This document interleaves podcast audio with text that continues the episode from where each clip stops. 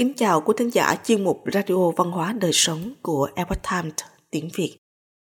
Hôm nay, chúng tôi hân hạnh gửi đến quý thính giả bài viết của tác giả Quán Minh có nhan đề Đức của người quân tử, ôn nhu như ngọc, càng mai càng sáng. Do Minh Phương chuyển ngữ, theo bản gốc từ Epoch Times Hoa ngữ. Mời quý vị cùng lắng nghe. Trong hội họa truyền thống phương Đông, Mai, Lan, Trúc, Cúc được coi là hình ảnh biểu tượng cho những đức tính, phẩm chất cao quý của người quân tử. Trong đó, mỗi loài cây lại mang một đặc tính riêng. Mai tượng trưng cho sự thanh khiết và sức sống mãnh liệt. Như hoa mai ngạo tiết, ngạo nghễ khai nở giữa đất trời. Lan tuy mảnh mai nhưng ngát hương tao nhã thanh lịch khiêm tốn, lễ độ, chính trực, kiên cường. Cúc cứng cỏi, bản lĩnh, vượt qua cám dỗ, khiêm tốn, ẩn mình trước bách hoa. Trong tư tưởng nho gia, phẩm chất của người quân tử lại được ví như ngọc quý vậy. Đức của bậc quân tử có thể sánh với ngọc.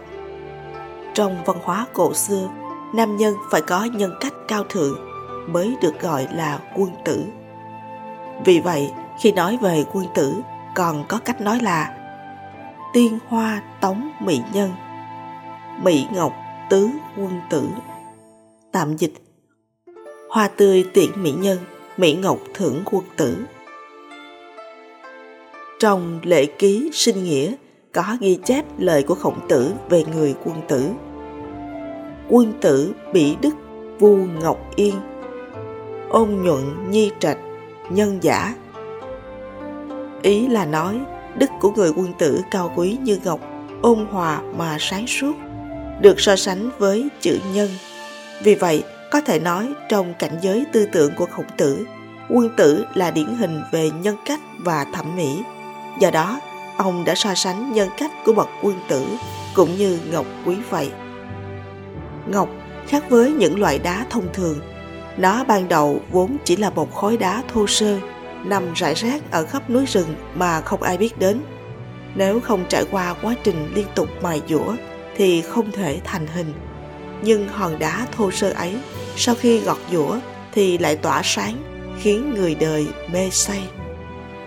Vầng sáng tỏa quanh viên ngọc không lóa mắt xa hoa như kim cương hay vàng bạc, cũng không trong suốt, để lộ tì vết khiếm khuyết của mình như pha lê, thủy tinh. Ngọc biết thu mình lại, đeo càng lâu càng sáng, càng đẹp càng sang. Đặc tính này rất giống những bậc cao nhân quân tử, có tu dưỡng, không khoe khoang tài năng. Do đó, quân tử khiêm tốn, ôn hòa như ngọc, thực sự vô cùng chuẩn xác. Bậc quân tử có chính điều nên chú trọng, cũng giống như ngọc đẹp bởi có chín loại phẩm đức. Trong sách cổ, Quảng Tử Thụy Địa có nói Phu Ngọc chi sở quý giả, cựu đức xuất yên. Phu Ngọc ôn nhuận dị trạch, nhân giả, lân dĩ lý giả, tri giả, kỳ nhi bất túc, nghĩa giả, liêm nhi bất quế, hành giả, tiên nhi bất cấu, khiết giả, triết nhi bất nạo, dụng giả, hà thích giai kiến, tinh giả, mậu hoa quan trạch, tình thông nhi bất tương lăng. Dũng giả, khấu chi, kỳ âm thanh đoàn triệt viễn, thuần nhi bất hào từ giả. Tạm dịch nghĩa. Ngọc, sở dĩ quý trọng là bởi vì nó biểu hiện ra chính loại phẩm đức. Ôn nhuận mà sáng bóng, đó là lòng nhân từ của nó thanh tịnh mà có hoa văn. Đây là trí tuệ của nó. Kiên cường mà không khuất phục. Đây là cái nghĩa của nó. Ngay chính mà không hại người, đây là phẩm tiết của nó. Trong sáng mà không cáo bẩn, đây là sự thuần khiết của nó. Có thể vỡ mà không công gặp đây là cái dũng của nó. Ưu điểm và khuyết điểm đều có thể biểu hiện ra bên ngoài. Đây là sự thành thực của nó. Hoa mỹ và ánh sáng tác động lẫn nhau, thẩm thấu mà không xâm phạm lẫn nhau. Đây là lòng khoan dung của nó. Gõ vào âm thanh vang xa, tinh khiết không loạn.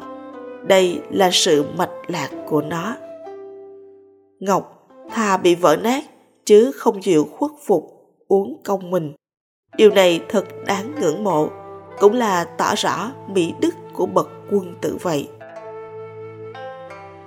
Người quân tử có tâm như ngọc sáng. Văn hóa truyền thống trung hoa là văn hóa thần truyền có lịch sử lâu đời, bác đại tinh thâm chứa đựng mối quan hệ hài hòa giữa con người và tự nhiên, thể hiện vũ trụ quan, sinh mệnh quan, đạo đức quan về thiên nhân hợp nhất. Do vậy, khi so sánh phẩm hạnh của người quân tử với ngọc quý, tư tưởng của do gia còn dựa vào nội hàm đạo đức của ngọc mà đưa ra cách lý giải sâu sắc. Nho gia cho rằng ngọc là tượng trưng cho sự hoàn mỹ, thiên phú, nên con người cũng nên noi theo thuộc tính của ngọc để hoàn thiện chính mình. Khổng tử nói quân tử bị đức vu ngọc, quân tử vô cố ngọc bất khứ thân. Ý tứ rằng, đức của người quân tử như ngọc sáng vậy nên, các bậc quân tử khi xưa, ai cũng đeo ngọc, và đó là vật bất ly thân của họ. Ngoài ra, những chính trị gia và văn nhân sĩ phu thời cổ đại cũng đều học hỏi phẩm chất của ngọc từ đó xây dựng tiêu chuẩn tu dưỡng đạo đức của bản thân mình. Còn đạo gia lại cho rằng, thánh nhân bị hạt hoài ngọc. Ý tứ là dù mặc quần áo đơn sơ, nhưng trong lòng như ngọc sáng. Câu nói này có ý khuyên bảo mọi người nên giữ tâm trong sạch, không nên đánh mất đi bản tính thuần khiết ban đầu.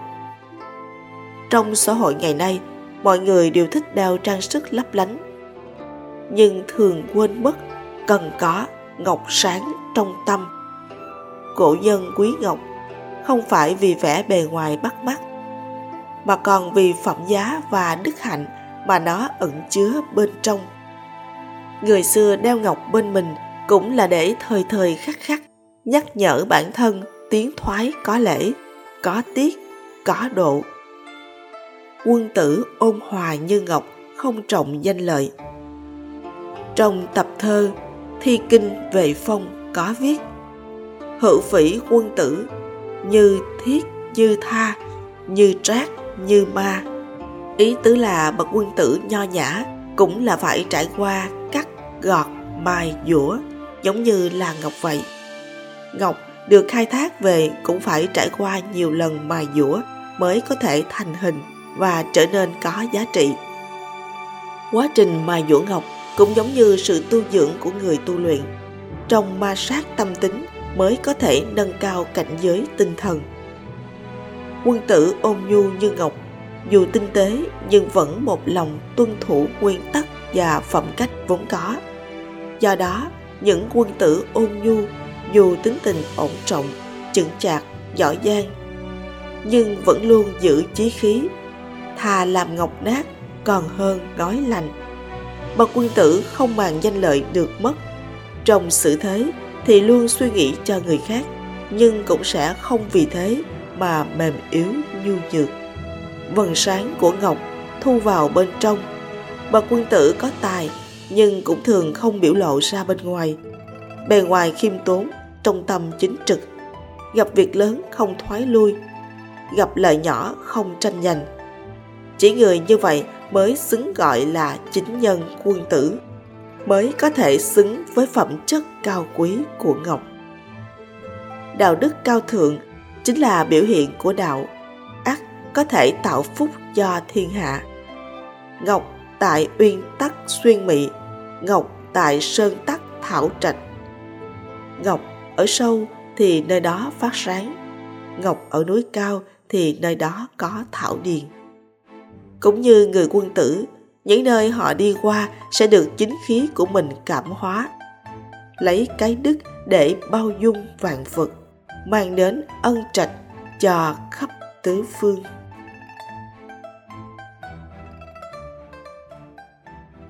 Quý thính giả thân mến, chuyên mục Radio Văn hóa Đời Sống của Epoch Times tiếng Việt đến đây là hết. Để đọc các bài viết khác của chúng tôi, quý vị có thể truy cập vào trang web epochtimesviet.com. Cảm ơn quý vị đã lắng nghe, quan tâm và đăng ký kênh. Chào tạm biệt và hẹn gặp lại quý vị trong chương trình lần sau. Kính chúc mọi điều bình an và tốt lành đến quý vị cùng người thân